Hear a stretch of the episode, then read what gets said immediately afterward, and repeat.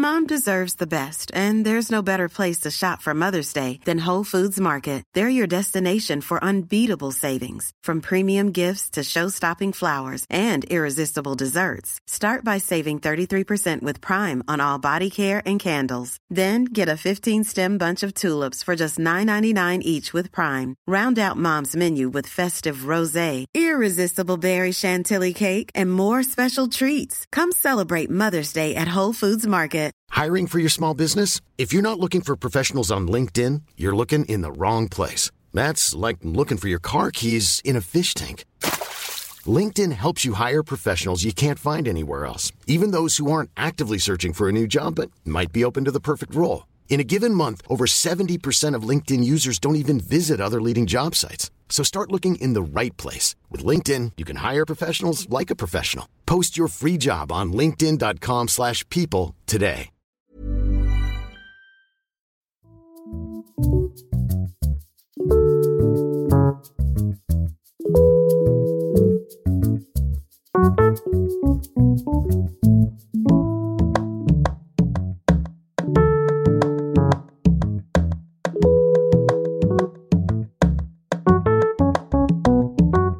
Hej och välkomna till ett nytt avsnitt av podcasten Sinnessjukt.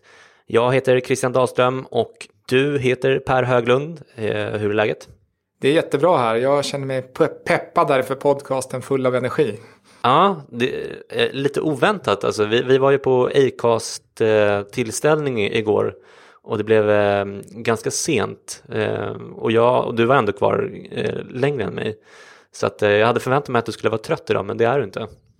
Han vila ögonen i gräset en, en minut på eftermiddagen här. Så att då blev det en, en hel minut, det är allt som krävs.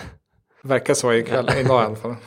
Och frågan som jag också ställer mig är, eftersom du var kvar så himla sent, var, var doktor Höglund full på jobbet idag eller? Absolut inte. Nej. Det, det, det inget, nej, nej. jag skojar bara.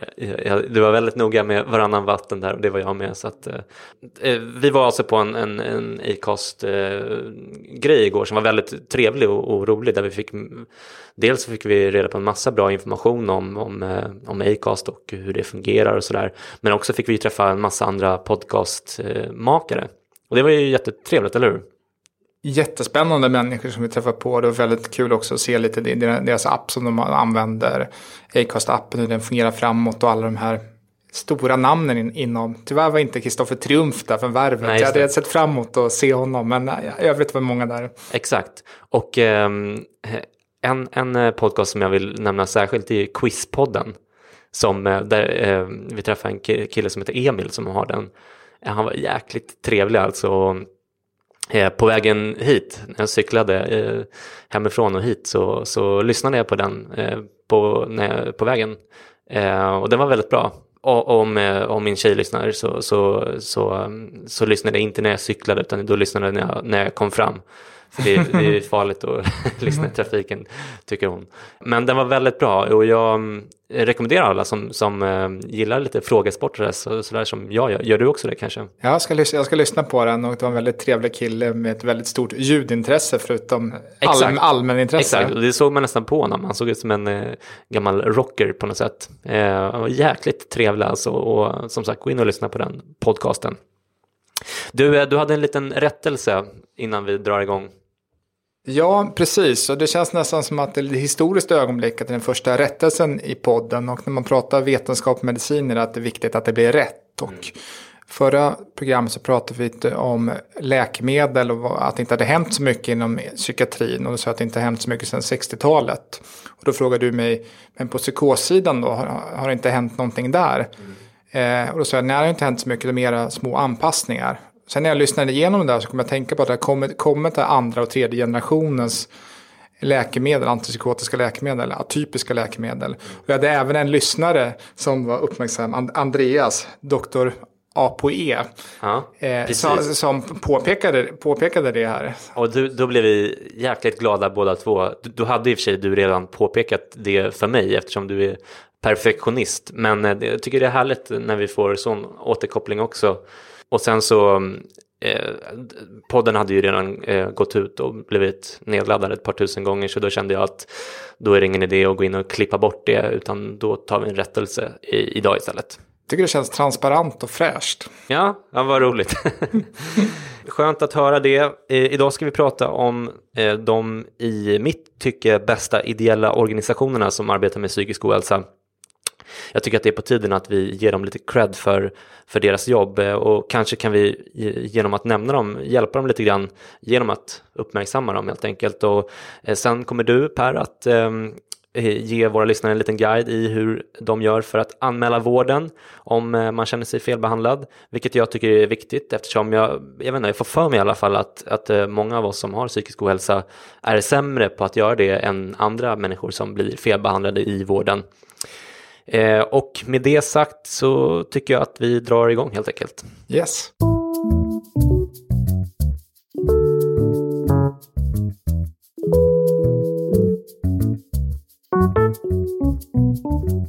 Det finns en hel del ideella organisationer som arbetar med psykisk ohälsa och de blir dessutom fler och fler och, och, och växer ganska snabbt i vissa fall. Ehm, så jag tänkte ge er en liten topp fem-lista med de bästa organisationerna i mitt eh, personliga tycke. Då. Och, ehm, jag tänkte att vi skulle börja med att redovisa lite jävsförhållanden som vi brukar göra.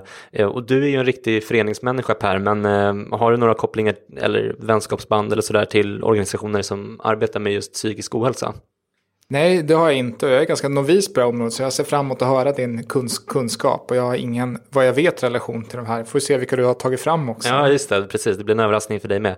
Ja, och, och för min egen del, då, så det mest uppenbara som, som lyssnarna redan känner till, då är att jag sitter i styrelsen för Mind som jag eh, blev invald i för, för någon månad sedan. Eh, och de är ju med på listan såklart, men eh, alltså att jag är engagerad där och att jag arbetar gratis för dem kan ju eh, tolkas som att jag verkligen tycker om Mind också. Eh, eh, ni får helt enkelt avgöra det själv. Eh, I övrigt så har jag vänner och bekanta i alla de här andra organisationerna eh, på min lista och, och även på eh, alla de som jag har lämnat ute. Det är ju en ganska liten bransch eller vad man ska säga det här så att jag... Ehm, och det är det, så, det är så det brukar vara i Sverige också, att alla känner varandra inom en specifik bransch. Så är det vetenskapen också. Vill man oberoende måste man gå utomlands. Liksom. Precis, lite grann är det så. Så att jag kommer ge topp fem här då, och sen så har jag faktiskt två bubblare eh, som jag vill nämna, även om de inte tog, in, tog sig in på topp fem-listan. Och listan är utan inbördes ordning och jag kommer att säga lite grann vad jag gillar med dem och vad jag tycker att de borde bli bättre på. Är du redo? Yes. Mm. Och eftersom jag redan har nämnt Mind då, så, så för, för att det, det, blir inte så spännande om jag har kvar dem, på, då vet ni redan det att de är med på listan, då kör vi dem från början. Och deras, eller vår då, eh, största USP skulle jag säga är de här hjälplinjerna som jag har nämnt tidigare. Eh, föräldratelefonen, äldretelefonen och en självmordsupplysning och eh, det är en chatt då, de andra i telefonlinjer och eh, från och med i höst så kommer vi även ha en eh, suicidpreventiv eh, stödlinje som är öppet dygnet runt. Och eh, det finns ju inte i Sverige nu så att eh, jag kan inte nog understryka hur viktigt jag tycker att det är att den nu startas, eller hur? Verkligen. Eh, ett annat plus då, det är att jag tycker att eh, de sprider bra information och kunskap och den är väldigt balanserad och liksom eh, väl underbyggd. I styrelsen sitter ju bland annat Marie Åsberg men även Sven Bremberg som är en, han är docent i socialmedicin och även Jonas Moskin som är en känd psykolog sitter där. Så alla som sitter i styrelsen är väldigt eh, professionella och kunniga så där. Så det, det uppskattar jag väldigt mycket. Dessutom har de, och det kommer alla förutom en organisation här tror jag, eh, har 90-konton. Och det, känner du till vad det är för någonting? Ja, eh, det är väl någon seriositetsstämpel. Mm, och den är väldigt, väldigt alltså, hård. Alltså, det, det garanterar att minst 75 procent av intäkterna går till just det här ändamålet. Alltså när jag blev, eh, när jag skulle, när jag blev för, föreslagen av valberedningen till Minds styrelse så var det, alltså var det en jäkla process. Alltså, eh, man skulle vara tvungen att ta liksom, eh, eh, eh vad heter det, UC, vad säger man? kreditupplysning. Kreditupplysning och massa sådana saker. Och, och Kalle, eh, Carl von Essen som, sitter, som är ordförande, då, han, eh, han förklarade att liksom, reglerna är i princip hårdare än de är för aktiebolag i, i, alltså, i ideella föreningar med 90-konto. Så att det är verkligen en, en, garant för kvalitet. Oj! Alltså. Mm, eller hur? Det, jag hade ingen aning om det, det men jag blev eh, överraskad, eh, måste jag säga. Ett annat plus då det är att de är, de är väldigt bra på att samla in medel och bara 20% eh, kommer från offentliga bidragsgivare. Eh, och de har ju funnits sedan 1931. Så att de är verkligen långsiktiga. Och de har dessutom väldigt många enkla och tydliga sätt att skänka pengar eller att engagera sig för dem. Och, och det tycker jag är väldigt viktigt. Och det är faktiskt inte alla på den här listan som har det och jag kommer återkomma till det. Och om jag ska komma in på det som jag tycker är dåligt med Mind, eh, det är att jag tycker att de syns för lite. De förlitar sig lite väl mycket på gammal marknadsföring som så medlemstidningar och så vidare. De har en ganska stor liksom, eh, eh, medlemsbas bland äldre människor. Det såg man inte minst på eh, årsmötet. Då. Och, och det, de, det är ju, de är väldigt viktiga liksom, men, men eh, jag tycker att de eller vi då ska satsa mer på sociala medier och PR. Och faktum är att vi eh, just nu eh, söker en PR-ansvarig och det är inte alls min förtjänst utan det hade de, de hade redan liksom lokaliserat det här problemet så att de är medvetna om det. Eh, om ni vill söka den tjänsten eller om ni vill bli medlemmar eh, eller ge en gåva så gå in på mind.se har du någon kom eh, kommentar till Mind eller? Eh, och de pengarna som man skänker, mm. är, det, är det framförallt hjälplinjerna eller hur går de, vet du det? Ja, precis. Det är framförallt eh, hjälplinjerna, men även andra saker. De har ju liksom lite eh, föreläsningar och opinionsbildning och sånt där. Så att, eh, men stödlinjen, det är det stora och där är det ju, de, i alla fall i, i den här föräldratelefonen så har de ju eh, utbildade psykologer och socionomer som, som sitter och svarar. Även om de i och för sig arbetar, eh, alltså de är volontärer, vilket blir ett, så här, ett pedagogiskt problem när man säger att folk ska skänka pengar till en organisation som eh, bygger på volontärverksamhet. Men de ska ju ha telefonväxlar, de ska ha framförallt lokaler, de ska nå ut och så vidare. Så att det, behovet av pengar är jättestort såklart. Jag tycker att vi fortsätter med andra organisationer här på min lista och det är Järnkoll som du känner till, eller hur? mm, Absolut. Och det jag tycker är bra med dem är att de är stora och att de är ett initiativ från regeringen från början. Um, och även om de nu är en ideell förening som de drivs av um, nätverket NSPH och de har många bra utbildningar och böcker och sånt där som man kan beställa. Dessutom har de ett, ett nätverk av ambassadörer. Jag tror att de har drygt 300 stycken. Jag är inte säker på att alla de är är aktiva så att säga. Men, men eh, de har väldigt många ambassadörer över hela landet som man kan boka för föreläsningar och seminarier och så vidare. Visst är det så att ni har bokat en? Ja, jag är medlem i Sveriges yngre läkares förenings styrelse och vi har bokat då en, en, av de ambassadörerna till en paneldebatt i Almedalen här. Mm. Och vad jag tror för första gången också, man betalar en, en rekommenderad summa också, vilket jag också tycker är bra, visar professionellt att liksom Exakt. det är ett steg framåt här. Så det känns som att de gör ett jättebra jobb med just ambassadör, det jag mm. känner till ambassadörskapet. Liksom. Exakt, och där, där är de väldigt bra. Och, och, de har lyckats bra med sin marknadsföring och lyckats engagera flera kända svenskar, bland annat eh, senast nu eh, Malena Ernman som har blivit en av deras eh, inte ambassadörer men språkrör eller sådär tror jag de kallar det. Eh, och jag gillar också deras projektledare Rickard Bracken som vi har nämnt här tidigare som verkligen, man märker att han brinner för frågan och han verkar dessutom väldigt professionell. Det var det positiva och jag gillar dem väldigt mycket men det finns vissa saker som jag tycker att de kan förbättra.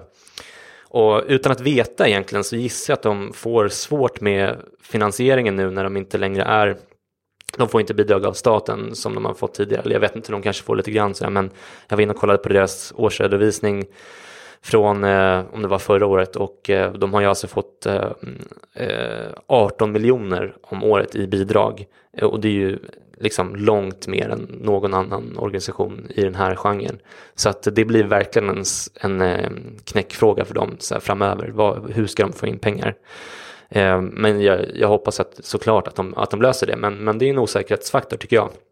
Min minnesbild är att de hade fått lite förlängt också om jag förstod det rätt. Men jag, jag är inte... Ja, de har fått förlängt i flera omgångar sådär. Men mm. det, det, som är nytt nu det är att de är egna så att säga. Och sen så vet inte jag om de har fått, eh, får bidrag ändå så att säga. Hur som helst så alltså att, att bara ha en så stor bidragsgivare, visst de kanske får in lite pengar på annat håll också, men det är ju liksom minst 90% av deras intäkter kommer mm. från det här bidraget och det är ju eh, det är ingen långsiktig modell på det sättet tycker jag. Men jag kan ha fel och, och i sådana fall får ni gärna eh, hacka på mig på Twitter så ska jag eh, eh, komma med en rättelse nästa gång. Jag tycker också att deras varumärke är lite otydligt och kanske särskilt efter skiftet nu, jag är inte säker men eh, de ligger till exempel inte på järnkoll.se längre som jag tror att de gjorde förut. Nu länkar den direkt vidare då men till eh, nsph.se slash järnkoll. Eh, dessutom har de en webbutik som känns lite 2006 eller mm. så. Um, uh, och den ligger dessutom på en egen domän och har helt egna färger och typsnitt och sådär. Och, och det, jag tycker att det blir lite förvirrat. Uh, och de har inte heller någonstans info om hur man blir medlem eller hur man skänker pengar och sådär. Och jag antar att det beror på att man istället vill att man ska bli medlem i några något av deras moderförbund mm. eftersom de eh, drivs av den här NSPH som är i sig är ett nätverk av andra organisationer. Då. Men jag, jag, tycker ändå att det är för otydligt. Och eh, nu kanske jag blir eh, persona non grata hos, hos eh, den här organisationen, men återigen, utan att veta så får jag lite grann känslan av att de som styr Järnkoll har lite slagsida åt äldre människor. Jag kan ha fel här som sagt, men Eh, Eh, det, det, är den, det intrycket jag får av, av deras, eh, bland annat av deras eh, sajt och varumärke. Och sånt där. Men, men ehm, det, det är sånt som faktiskt går att åtgärda ganska lätt. Alltså deras ambassadörsnätverk som de har byggt upp, det är en sån sak som tar väldigt lång tid och som, som de har lyckats väldigt bra med. Hur som helst så gillar de väldigt mycket och gå in på nsph.se järnkoll om ni vill veta mer. Har du någonting att tillägga om järnkoll annars? Nej, bara återigen att jag tycker det är så häftigt med de ambassadörerna. Mm, mm, mm. Precis, exakt. Den tredje organisationen på min eh, topp fem-lista här är Psykiatrifonden, som du känner till va? Mm, mm. Eh, och det jag gillar med dem är att de är inriktade på forskning inom psykiatri och eh, det är ett väldigt underfinansierat eh, område som behöver all hjälp de kan få egentligen. Eh, och de delar ut stipendium eh, varje år till olika forskningsprojekt. Och en annan sak som jag också gillar det är att de satsar, eh, som jag gissar att du kommer gilla, är att de satsar på yngre och odisputerade forskare. Vilket jag tror är en, en ganska viktig sak därför att man behöver få in eh, och locka smarta människor till det här fältet så att säga, eller hur? Jag tror det är viktigt och där det ofta tar lång tid att etablera sig inom forskningsvärlden så det är nog klokt att satsa på mm. tidigt. Mm. Och de har ju väldigt många kunniga personer i sin organisation. Eh, inte minst eh, professor Martin Schalling som är ordförande, men de har också Simon Kjaga, eh, Maria Borelius som är före detta handelsminister och så vidare. Och de har dessutom ett vetenskapligt råd med nio professorer från universitet runt om i landet Eh, och det är det vetenskapliga rådet som helt enkelt väljer vilken forskning de ska satsa på. Så det tycker jag är väldigt bra. Eh, de har också 90-konto eh, som eh, jag nämnde om eh, de tidigare. Eh, Får jag fråga dig, vet du om de har någon sån här personer med egen erfarenhet av psykisk ohälsa med också? Det lät som det var väldigt experttungt, liksom, med nio professorer. Liksom. Finns det någon med egen erfarenhet som väger upp det lite? Ehm, jag vet ju att Maria Borelius har Eh, hennes bror var ju schizofren och mm, eh, mm. brann inne eh, när han var 21 Oj. eller sådär. Mm. Eh, så att, eh, men annars, jag blir lite osäker. Eh, jag vet faktiskt inte. Vi säger mer ett potentiellt förbättringsförslag. De kanske okay, har kanske, det. kanske, absolut. Mm. Precis. och de har ju börjat satsa ganska mycket på marknadsföring och PR nu och jag tror att det var i, i alltså att det är Martin Schalling som har försökt satsa på det. Men ett minus då, det är att de har haft ganska svårt med finansieringen och faktiskt varit ganska nära på att gå omkull. Och, och eh, nu tror jag i och för sig väldigt mycket på deras nystart och vet dessutom att de är väldigt kostnadseffektiva. Alltså pengarna som lyssnarna skulle eh, då skänka till dem går ju nästan oavkortat till forskning. Ehm, men ett litet frågetecken ändå för deras eh, ekonomi och för storleken på organisationen. Och gå in på psykiatrifonden.se om ni vill stödja dem. De har också väldigt många olika bra sätt att stödja dem, så det, det är super. Den fjärde organisationen på min lista är en bekant organisation för de som lyssnar på podden, Suicide Zero. som du också känner till Per. De är ju de som egentligen har lyckats bäst med eh, PR och marknadsföring. Eh, vilket man också kan förstå när man tittar på deras styrelse. Där många kommer från PR-branschen och journalister och sådär.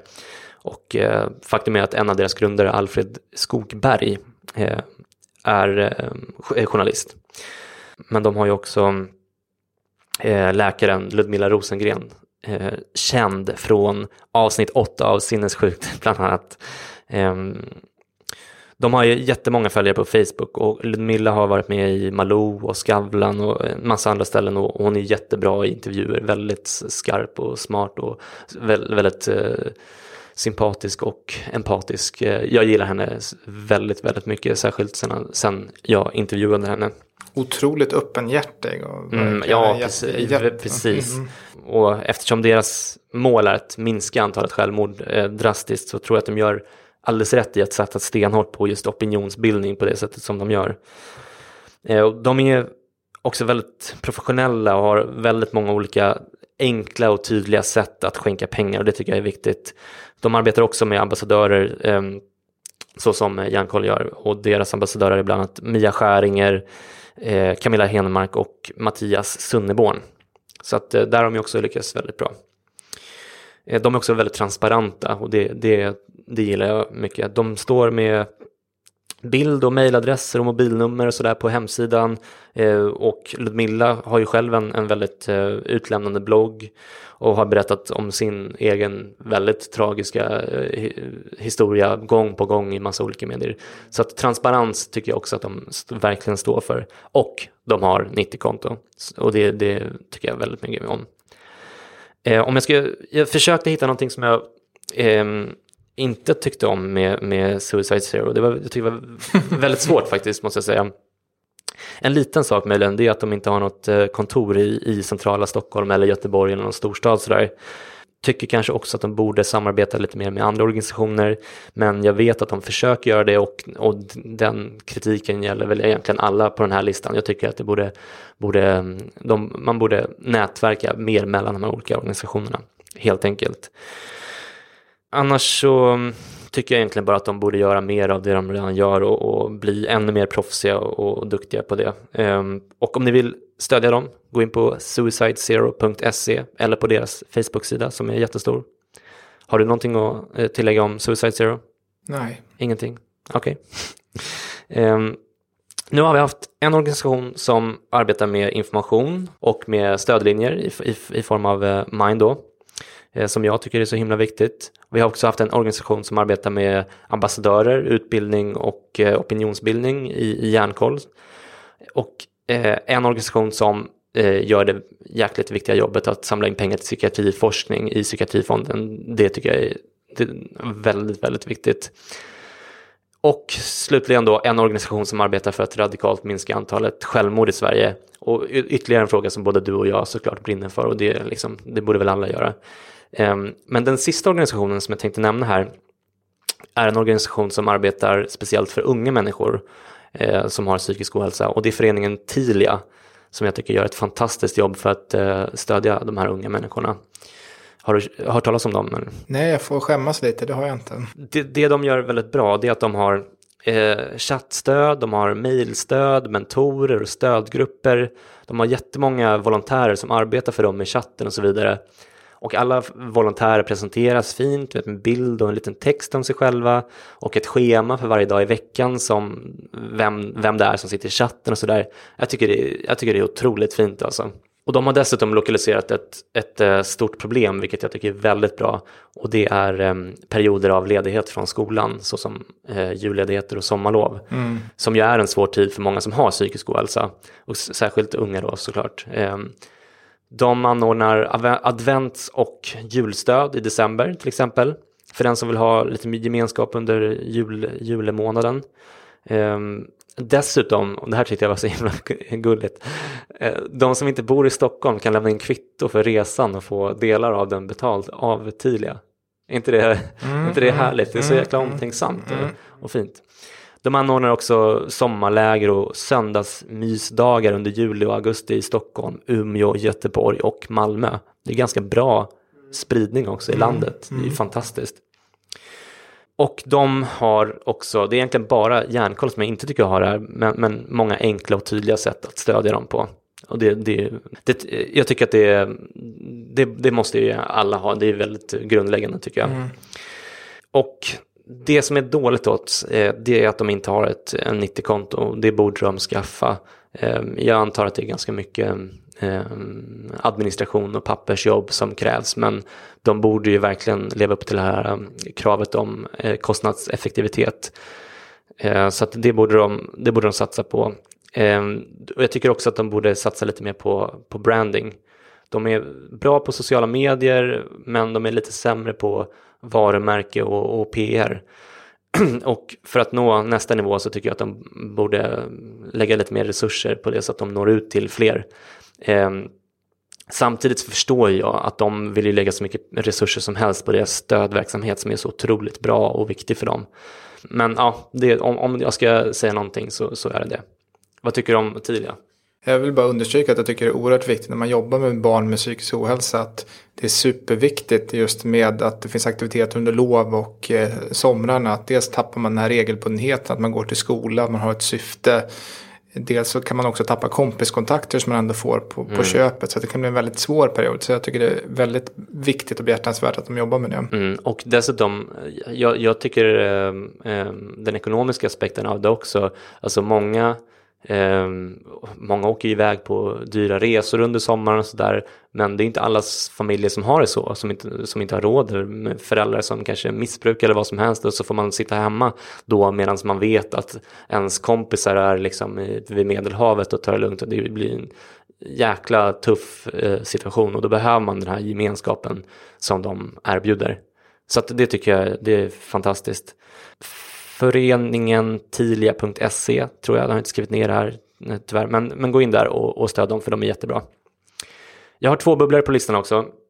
Det är föreningen Balans som är väldigt bra och jag gillar dem verkligen. Det jag tycker att de behöver göra är att de måste förnya sig ganska mycket och bli lite mer samtida. Till exempel så behöver man verkligen en ny logotyp och en eh, bättre hemsida. Och om någon som äger en reklambyrå råkar lyssna på det här och vill ha en pro bono-kund med stor potential, gå in på balansriks.se. Och bara så här kort för vad som inte har hört så mycket om balans, vad gör de för någonting? De är också väldigt mycket med opinionsbildning och sånt där, men de har också eh, olika träffar och kaféer och sådana där saker. Eh, så de, de satsar lite grann på det också. Men eh, som sagt, jag tror att de skulle behöva, och de har föreningar runt i landet så att eh, de, har, de har byggt upp ett stort nätverk och de är gamla i gamet. Eh, och det, det, de har många bra människor som jobbar för dem men de behöver eh, bli lite mer eh, samtida. Vad är det för liksom bipolär, att en balans där eller en balans i tillvaron allmänt? Eh, det är alltså framförallt för eh, depressionssjuka och folk med bipolär sjukdom och deras anhöriga, eh, tror jag. Nu sätter jag mig lite på pottan här, men jag tror att det är det. Jag är ganska säker på det. Min andra bubblare är Fountain House, eh, fontänhusen, som jag också gillar väldigt mycket. De har en liten bit kvar innan de är på samma nivå som de allra bästa, allra bästa på den här listan, men de är verkligen på rätt väg. Deras fontänhus där människor med psykiska besvär kan få stöd och hjälp och något meningsfullt att göra på dagarna finns i tolv städer i Sverige. Eh, Sverigesfontanhus.se är adressen om ni vill veta mer om dem. Eh, också jätte, jättebra. De har ju en radioshow bland annat som heter Radio Total Normal där jag har varit med eh, och den är, är fantastisk. Jag är jätte, om, om någon som lyssnar får en förfrågan om att vara med i den så borde ni verkligen göra det för det var en eh, upplevelse måste jag säga. Mm. Eh, oavsett vilka av de här föreningarna ni väljer att eh, stödja så vet jag att ni gör skillnad när ni gör det. De behöver verkligen ert stöd. Eh, det finns så många andra sjukdomar som har jättestora organisationer som arbetar för dem med cancer, astma och eh, allt vad det är. Eh, psykisk ohälsa har inte den traditionen än, men de är på väg. Så att, eh, eh, gå in och skänk pengar om ni kan. Eh, om ni inte har pengar över, gå in på Facebook och Twitter och följ dem allihopa. Eh, det är gratis, men det är väldigt eh, eh, värdefullt för de här föreningarna. Och har ni nu en hundralapp över så gå in och skänk den. Och om du har ett företag som behöver ett eh, corporate responsibility program så tycker jag definitivt att ni ska stödja någon av dessa organisationer. eh, det är framtiden och det kommer ge en jäkla massa bra goodwill om ni gör det. Okej, om du gör en rekommendation till mig då. Jag har en hundralapp som jag lägger ikväll här till dem. Vilken, vad, vilken sida går jag in på? Eh, på vilk, vilken jag ska välja, eller vilken jag ska välja. Ah, alltså, det blir ju svårt för mig att inte säga Mind här. Eh, men... då, då, kör jag, då kör jag Mind i första hand. Ja, men eh, gör det. Men jag tycker alla de alternativen är bra och det är faktiskt därför, eller därför jag ville sätta ihop den här. För jag tycker att det, det, och det har inte alltid varit så här nämligen att det funnits så pass bra och eh, seriösa organisationer med väldigt professionella liksom, organisationer som, är, som har en framåtrörelse. Så att eh, de behöver hjälp och, och gå in och hjälp dem.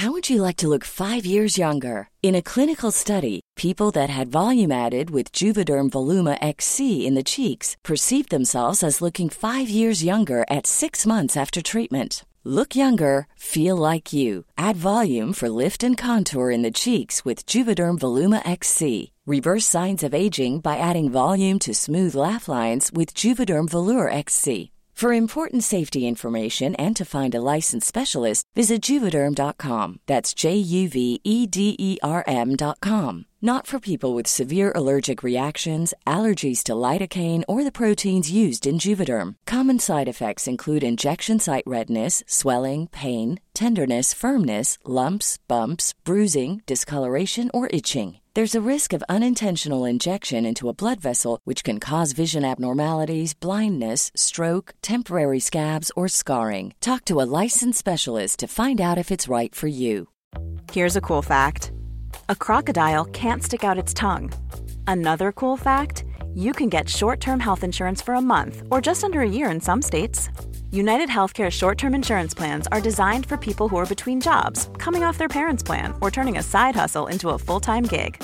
Underwritten by Golden Rule Insurance Company, they offer flexible, budget friendly coverage with access to a nationwide network of doctors and hospitals. Get more cool facts about United Healthcare short term plans at uh1.com. I'm Sandra, and I'm just the professional your small business was looking for. But you didn't hire me because you didn't use LinkedIn jobs. LinkedIn has professionals you can't find anywhere else, including those who aren't actively looking for a new job but might be open to the perfect role, like me. In a given month, over 70% of LinkedIn users don't visit other leading job sites. So if you're not looking on LinkedIn, you'll miss out on great candidates like Sandra. Start hiring professionals like a professional. Post your free job on linkedin.com/people today. Då sätter jag igång med segment två om man inte är nöjd med sin vård. Och det är väl bra att jag som ändå jobbar i sjukvården står för den så att det blir en viss trovärdighet. Och du Christian utifrån ditt perspektiv får gärna ifrågasätta eller komma med frågor här om det är någonting det som låter konstigt. Mm. Ja. Och då är det så här, om man nu har vård och man inte är nöjd med den hjälp man får. Då kan man alltid, liksom, om man inom, till exempel inom psykisk ohälsa, då kan man alltid byta terapeut eller läkare. Och det är alltid det är ganska vanligt att man byter läkemedel till exempel både en och två gånger och måste ställa in rätt dos och sådär. Det är ju verkligen det är inget konstigt, det händer, händer, händer väldigt ofta. Och även personerna och forskning visar ju att det är viktigt att man hittar en så kallad terapeutisk allians. Kanske snarare än terapiformen, det vill säga att man klickar med den behandlaren eller läkaren man har. Superviktigt, så att man kan behöva, man kan behöva, byta, man kan behöva byta lite. Så det, och man har man har rätt att välja eller säga att man vill byta behandlare. Men man har inte rätt att säga exakt vilken läkare behandling man vill ha. Men man kan önska och bra ställen brukar kunna tillgodose det. Sen kan det alltid finnas lite schematekniska resurser och att det kan vara svårt så. Men det ska man absolut göra. Och man behöver inte skämmas om man eh, vill byta eh, behandlare. Nej, Alltså det kan ju kännas, jag som läkare om någon annan vill byta, byta så, men det är ju någonting, det är ju en professionell liksom att man får testa. Ibland är det så att man klickar, klickar inte liksom sånt. Så. Eh, och då tänkte jag så här, det kommer en ny patientlag här som du kanske känner till från 1 januari 2015. I och med den kan man både fritt välja vårdcentral i landet och man kan också lista sig för öppen specialistvård. Så att i princip kan man söka eh, ja, vård för psykiatrisk ohälsa var som helst i landet. Grejen är dock att man måste ha, krävs det remisser i egna landstinget, vilket det krävs till, till, en, psyko, eh, till en psykiatrimottagning, så behöver du även remiss eh, ja, om du ska någon annanstans, om du väljer att till exempel, in, om du har hört att det är väldigt bra för bipolär sjukdom i, i Gävle och, och det finns, om det är remisskrav i Stockholm för att komma till en sån liksom, specialistenhet så behöver han inte Gävle. Så det, det, i teorin kan man söka var som helst, men det är, li, det är lite krångligt fortfarande med nya lagstiftningen. Eh, bara så att jag fattar det, måste man söka remiss i sitt eget län för att få komma till ett annat län? Eh, ja, om, om det krävs remiss till den egna mottagaren, om i Stockholm krävs eh, till den bipolära och det krävs remiss dit, då måste man också ha remiss till andra län. Men är det här helt nytt alltså, att man kan söka i, alltså vart man vill i landet? Det är nytt. Så här, när man nu söker då har man samma rättigheter som de lokala invånarna. Man är inte liksom någonting att man är, eh, kommer i andra hand. Tidigare var det så att kom det, när jag jobbade i Jönköping, kom det folk från andra län som vill ha vård vid vår klinik så var det också en mån om att vi hade resurser att kunna ta emot det. Att man prioriterade länsinvånarna. Och sen utom länsinvånarna så tog man i mån, i mån av tid och resurser. Så man kunde säga nej, det kan man inte göra nu. Utan nu är det samma behandling här. Så det är en ganska stor skillnad som har skett. Sen vet jag att en del patientföreningar pratar om att det fortfarande är krångel en del med de här remissreglerna. Och alla känner inte till det här. Men det har skett ett lagskifte där som jag tror inte så många känner till faktiskt. Det är intressant och jag tänker på, jag har ju gått internetpsykiatri och den är ju väldigt bra i Stockholm och där kan ju alla söka. Eh, men den finns ju inte i alla delar av landet. Det borde det här betyda att vem som helst kan få internetpsykiatri i Sverige nu. Ja. Ja, där har ni. Och sen som, som sagt, alla känner inte till de här reglerna än. Så det kan vara att, det, jag vet att det kan vara ett motstånd i det egna landstinget och liksom sånt och sådär. Men så, så är reglerna. Det är det därför ni ska här... fortsätta lyssna på Sinnessjukt. Det är det här ni får all den här viktiga informationen, eller hur Per? Så är det, så är det. Ibland med någon enstaka rättelse nästa gång. Men vi är transparenta. Mm. Eh, ja, då undrar man om man känner sig att man inte blivit rätt bemött i vården. Vad händer då? Vad kan man, vad kan man göra då? Och det kan ju gälla både så här stora saker som att man har fått stora vårdskador vid en operation eller mindre saker som att man inte tycker att man blir respektfullt bemött. Man ska få god, man ska få god kvalitet. Och det finns lite olika sätt att klaga om man är missnöjd med, med sin vård. Man kan klaga direkt hos den, eller klaga, men säga till direkt hos den läkare eller annan personal som man sökte vård hos. Eller chefen på den, e-, chefen på den enheten. Sen kan man också kontakta patientnämnden eller patientombudsmannen i sitt landsting eller, eller region. Och de kan hjälpa till att sluss, slussa vidare. Är det så att eh, man har, ser problem, lite större problem så kan man också anmäla till Inspektionen för vård och omsorg. Och det finns både en telefon och jag tror man också kan mejla in. Vad har de för eh, webbadress? Ja, man får söka på IVO. Jag vet inte. IVO.se tror jag att det är. Ja, mm. så kan det är rimligt. Och i första hand tycker jag att man ska klaga direkt eller säga direkt hos vårdpersonal om man inte, om man inte är nöjd och sånt. För då får man möjlighet att rätta till det väldigt, väldigt snabbt. Liksom sånt. Får man, se, man får se ju rätt snabbt om man får gehör för sina, för sina synpunkter. Är det inte så, då, då föreslår jag att man liksom i andra hand tar kontakt med patientnämnden. De kan hjälpa till att sluss, slussa vidare. De kan se ett ärende, det här är ett ärende till exempel för IVO eller ska du prata med patient, eh, patientförsäkring. Ibland kan man få ut pengar om man till exempel blir fel, felbehandlad. Så de är duktiga på att slussa vidare. Det är någon slags eh, hubb då på något sätt? Eller? Ja, eller det. De, man, jag uppfattar att man har en lagstiftning att man ska ha en sån här patientnämnd och att de ska hjälpa till och, och ta emot och slussa, vid, slussa vidare. Liksom sånt. Ja, kanske hubb liksom sånt. Mm, låter utmärkt. Och de har mycket information också man ska göra. Det finns även information på webbsidor. Till exempel VG-regionen i Västra Götaland har till exempel en bra sida. Där det står vad man kan, vad man kan göra och respektive landsting har lite, har lite olika information. Och man kan både liksom skriva och ja, ett e-mail eller, eller ringa. Mm. Eh, I några landsting och regioner finns det så här patientombudsmän och därför kan det ibland heta också patientvägledare. Och det kan man också se. Man kan googla och se vad som finns i sitt landsting. Då får man mer personer att prata med direkt. Mm. Inspektionen för vård och omsorg eh, en relativt ny myndighet. Det var tidigare en del av Socialstyrelsen som hade det tillsynsansvaret. Nu är det en, separ nu är det en separat eh, enhet leds av generaldirektör Gunilla Hult Backlund som jag har också diskuterat lite kort med i samband med, samband med möte. Att nämna det i förbifarten att du var en oväntat bra minglare igår på Acast-festen så jag förstår att du lyckas prata med alla de här höjdarna som du, som du gör. Ja, nej, men det är kul. Drivs man av nyfikenhet så kommer man långt. Mm. Eller har man väldigt mycket nyfikenhet så kommer man, kommer man långt på det när man pratar med folk som är intressanta grejer. Eh, och då kan man liksom anmäla sig till IVO att är man missnöjd eller att det finns något, antingen att det är liksom systematiskt de äldre på det här boendet eller att det inte fungerar liksom, eller att det inte har fungerat på det är både stort och smått man, an, man anmäler, kan anmäla till IVO. Då gör de ofta ganska stora, De är skyldiga att göra tillsyner och liksom utreda om det är någonting som är fel. Och det är en väldigt, vikt, väldigt viktig funktion. Nu är det så att de eh, har varit lite, vad heter det, överbemannade eller över lastade med arbete. Så det har varit lite Eh, det har varit lite svårt för dem att möta upp mot de kraven. De har också haft en del myndighetskrav, till exempel asylboenden och sånt. och HVB-boenden har, har de fått order från regeringen att prioritera. Liksom, sånt. Så de har haft ganska tufft då, eller haft mycket att titta på. Liksom sånt. Och de vill också göra sådana mer systematiska översyner och mer pre preventivt också. Det har varit svårt för dem att hinna med. Men de är duktiga tycker jag. De gör ganska mycket. De har olika enheter ute i landet också. Jag tror de har fyra enheter. En till exempel i Umeå, sen finns det i Stockholm och sen en del lo lokala enheter. Och de kan också göra så att i värsta fall om det är någon i sjukvården som verkligen har misskött sig, till exempel någon läkare som har skrivit ut narkotika till ja, kriminella eller någonting som, som eller sjuk, när man har gjort riktigt stora fel, då kan man också anmäla till, till hälso och sjukvårdens ansvarsnämnd och i värsta fall så kan man bli av med den legitimationen. Som läkare, det är ett legitimationsyrke och som sjuksköterska är det också, det finns en del yrken. Man måste ha det för att kunna, kunna jobba och då kan man bli fråntagen den. Får jag fråga dig då? Mm. där tycker jag att man hör, typ som när man anmäler poliser, att det är i princip omöjligt att bli fälld. Är det så eller? Det, kräv, det krävs mycket. Eh, ofta så brukar det mer vara de har gjort om systemet lite, men den mindre graden om det är, det finns lite olika grader i det här, liksom som, jag vet inte om man ska kalla det gult kort och sen så mm. får, man, får man rött kort.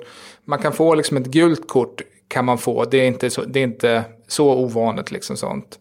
Men däremot, men då brukar man ofta få ett åtgärdsprogram att liksom att okej, okay, du uppfyller det här och man kan vara liksom att man, någon kontrollerar det man, det man gör. Och det är väl också vettigt om man gjort en lång utbildning och sen då gör man ett misstag och så ska man bli av med sin liksom, nej, det, det, yrkesbana. Så det är väl bra att det, att det är säkert liksom sånt. Men eh, det finns, man ska begått ganska grova brott eller, upprepa, eller grova saker eller upprepade saker för att man ska få det här röda kortet och bli av med sin, bli av med sin legitimation. Har du blivit anmäld någon gång? Nej, det, eller upp säga, nej, nej, alltså, inte vad jag vet jag på att säga, men det, men det hade jag vetat. det, det hade vetat, det på. Ja. Däremot så säger man att liksom, en läkare under en karriär kommer bli anmäld någon gång, liksom, det är statistiskt sannolikt. Liksom, sånt. Sen är inte det samma sak som att bli fälld och liksom, jag tycker att man får se det som feedback. Nej, jag har inte blivit. Jag tror jag inte att det kommer bli det heller. Det... Man vet inte, man vet inte, man kan nog, eh, jag tänker att man har att göra med personer som som är i livskriser och det kan också det kan bli fel ibland helt enkelt. Man är inte mer, människa, att, men, inte de, mer människa själv. Ja, liksom. Plus att de människorna kan, ju, mm. kan ju, eller kan ju ibland ha lite dåligt mm. omdöme mm. också och uppfatta sig själv som mm. felbehandlade när de kanske i själva verket har fått ganska bra vård. Men ja. Och det är ju, det är ju känslan där och man har sett också att i utländska studier att det finns det är några få personer som får väldigt mycket anmälningar och det har ganska mycket med personliga bemötande att göra. Inte mm. egentligen så mycket med vårdens kvalitet. Liksom, sånt. Och det är väl mänskligt. Men är menar, så... personligt bemötande är ju en del av vårdkvaliteten också kan jag tycka. Absolut, men det är ofta det man reagerar på. Liksom sånt. Och även om man ser i USA till exempel när det är stämningar så är det ofta, ofta liksom personliga bemötandet mm. snarare än kanske det. Eh, sen så tycker jag att eh, det finns ett stort problem med sjukvården som inte pratas mycket. Och det finns ju finns oerhört mycket goda tankar av folk som är patienter som är ute på sjukhus eller andra inrättningar och så ser saker man kan förbättra. Det finns, ing, finns väldigt svårt att ge förslag på förbättringar. Jag hade en patient som, som hade ett förslag på hur man ska ändra kallelsen som jag inte tyckte var särskilt bra liksom, sånt, när jag jobbade i Jönköping. Liksom, det gick inte att hitta någonstans där man kunde lämna av där. Klagomål, ja, patientnämnden, det liksom så här, men så här, förslag på hur man gör saker bättre. Det fanns ju liksom, det gick inte. Det var rätt intressant där. Och där vill jag framhålla, det finns eh, i Värmland på sjukhuset i Arvika som gör ett försök nu. En sida som heter tapulsen.nu. Och där kan man skriva den avdelning man har varit på. Hur dels kan man ge betyg hur, hur det har fungerat. Och så kan man också ge förslag på vad man skulle kunna förbättra för någonting. Och det är liksom eh, min eh, kollega Björn Hansell och Experiolab som håller på med det där. Det är jätteintressant för att jag tror att det finns en oerhörd kraft i det som man ser. Att det är människor som civilingenjörer eller folk som håller på med mycket olika saker, liksom ser ju saker. Så här. Varför det måste finnas en väg in där man kan förbättra sjukvården och ta tillvara den kunskapen och kompetensen också. Mm, det är ju inte riktigt sjukvårdens eh, signum, måste jag säga. Nej. Eh, Det kan man verkligen för- förbättra sig på. Tänkte du på något särskilt då? Eller? Nej, bara överlag. Jag tycker att det är Mm. lustigt. Till exempel, vadå, man kan inte ens mejla sin läkare. Liksom. det är, Ja, de, transparens och Mm. förbättringar. Det, är- ja. Jag lämnar ut mejladress till, till patienter eller föräldrar liksom i det här fallet. Så det jag gjorde den senaste veckan här. Men det de har gjort det här, då, när de tittar på ranking, då hade, hade de skrivit att de var nöjda, 4,7 av 5. Så att patienterna verkade väldigt nöjda, så det var svårt att agera på det. Men de tycker att förslagen har varit, har väl, har varit bättre liksom på, på hur man kan göra för någonting. Så det är ett spännande initiativ. Tapulsen.nu kan du gå in, det är lite så här cutting edge. Sen skulle tänkte jag bara nämna också att det finns ett förslag utifrån regeringen på en ny utredning på nya sätt att jobba med patientnämnder och med IVO som heter sedd, hörd och respekterad.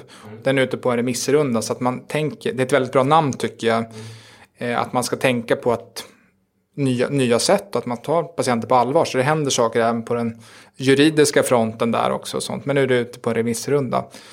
Det var väl liksom det som jag tänkte, tänkte liksom där. Att både att det, det finns olika sätt att, an, an, att anmäla. Det görs en hel del nu, både experiment på hur man kan ge som förslag på sjukvården också, också hur man kan klaga på, på ett bättre sätt. Och också just att man kan få vård i andra landsting för, upp, för öppenvård. Till exempel med internet, internetpsykiatri, tror vi. Vi ska lusläsa här, får väl komma på Twitter någon, någon lapsus här om det om inte är helt, helt rätt. Men att det, det har öppnats upp där. Så det var väl det jag ville ge information om Ja, idag. jag, har två, två Mm. tillägg här. Och Det ena är, eh, det finns en sajt som heter doktorsguiden tror jag, .com. Mm. Stämmer det? Ja, det var, ett par år sedan jag såg på den. Ja, men det, Mhm. det är i alla fall liksom eh, en sajt där typ alla Sveriges läkare finns listade och så får man ge sitt betyg på det. Eh, vad tycker du om den? Jag, jag såg när den kom och det var inte så många som använde den. Jag vet att till exempel Israel har de ett system där det används väldigt mycket och där är de mer, nö, mer nöjda med det. Nu, det. Den används ganska mycket nu kan jag avslöja i så fall. Mm. Okej, jag har inte kollat på mig själv på den och jag har inte använt den så jag vet inte. Du har nog mer insikt än vad jag har. Det är, ganska, det är inte helt trevligt att bli bedömd offentligt. Nej. Det är ena sidan. Å andra sidan så tycker jag liksom när jag ville se vilken vårdcentral som är bra när man väljer det. Så är det helt omöjligt, eller jättesvårt att förstå om det är en bra kvalitet på, på det stället. Liksom sånt. Ja. Så det är väl både och, lite olika intressen som står mot varandra. Ska se om jag hittar dig på doktorsguiden här. Är du född 1980? Mm. Ja, då har du inte fått några betyg än. Det fanns en Per Ivar Dag Höglund också, men det är inte du. Nej, det är inte jag. Nej, okay. Ja. Det andra tillägget jag tänkte där, det var att man måste se till att man har en legitimerad person som, som eh, man går till. Alltså till exempel terapeut är ingen skyddad yrkestitel, utan vem som helst får kalla sig för familjeterapeut eller eh, ja, vad som helst terapeut liksom. Men är man legitimerad psykoterapeut eller legitimerad psykolog, legitimerad läkare och så vidare, då har man en legitimation eh, från Socialstyrelsen och då kan man bli anmäld och då har man massa eh, eh, plikter som man måste skö- eh, sköta, till exempel journalföring och sådana saker, eller hur? Ja, precis. Och då, då ska man uppnå vissa krav och man ska gått vissa kurser och utbildningar för att göra det. Och så får man skicka in en ansökan till Socialstyrelsen. De, man, de kollar igenom det, man får betala ganska, ganska dyrt och så får man tillbaka ett fult papper.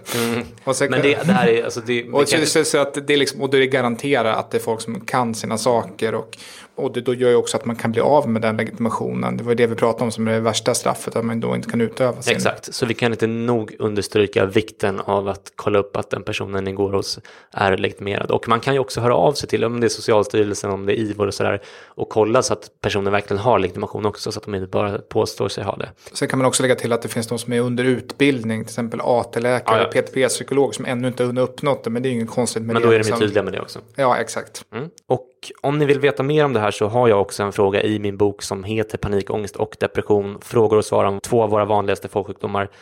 Eh, den heter den frågan alltså, vad gör jag om jag inte är nöjd med den hjälp jag får? Eh, så att där kan ni läsa på ännu mer om ni vill. Det var allt vi hade för den här gången eh, och jag påminner som vanligt då om att köpa, köpa min bok om depression och panikångest. Den finns att köpa överallt och eh, ni kan nog även boka mig som föreläsare om psykisk ohälsa. Mer info på vadardepression.se, klicka på föreläsning där. Jag kommer att föreläsa i Kristianstad 9 september. Eh, just den föreläsningen är inte för allmänheten tyvärr, men eh, däremot kan alla i Umeå se mig där föreläsa den 2 november under deras psykiatrivecka. Eh, jag kommer också att föreläsa här på hemmaplan i Stockholm i höst. Eh, datum är inte spikat, men jag återkommer om det. Eventuellt kommer jag också att föreläsa i Dalarna någonstans eh, under hösten, men det är inte heller helt hundra, så att jag får återkomma om det med. Per, är ju Sveriges bästa föreläsare om framtidens hälso och sjukvård, även om han aldrig skulle erkänna det själv. Gå in på parjhoglund.se och boka honom nu. Och visst var det så att du hade blivit eh, bokad av någon av våra lyssnare? Ja, ja, precis så var det. Så att eh, i, no i november här så kommer jag prata? I, i, i, Stockholm och eh, det är också inte uppe för allmänheten den delen. Men vi får se, hoppas det, ja vi får se. Okej, okay. hur som helst, det är dags att säga adjö. Ta hand om varandra där ute. Puss och kram. Hej då. Hej då.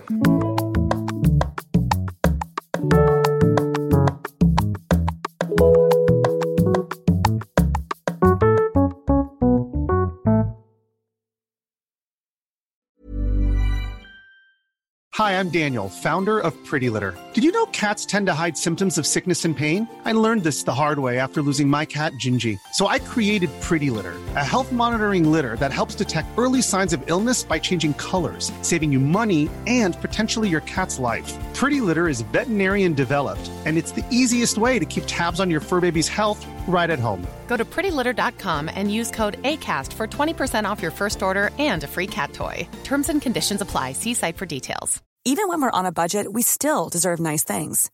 Quince is a place to scoop up stunning high end goods for 50 to 80% less than similar brands. They have buttery soft cashmere sweaters starting at $50, luxurious Italian leather bags, and so much more. Plus, Quince only works with factories that use safe, ethical, and responsible manufacturing. Get the high-end goods you'll love without the high price tag with Quince. Go to quince.com slash style for free shipping and 365-day returns.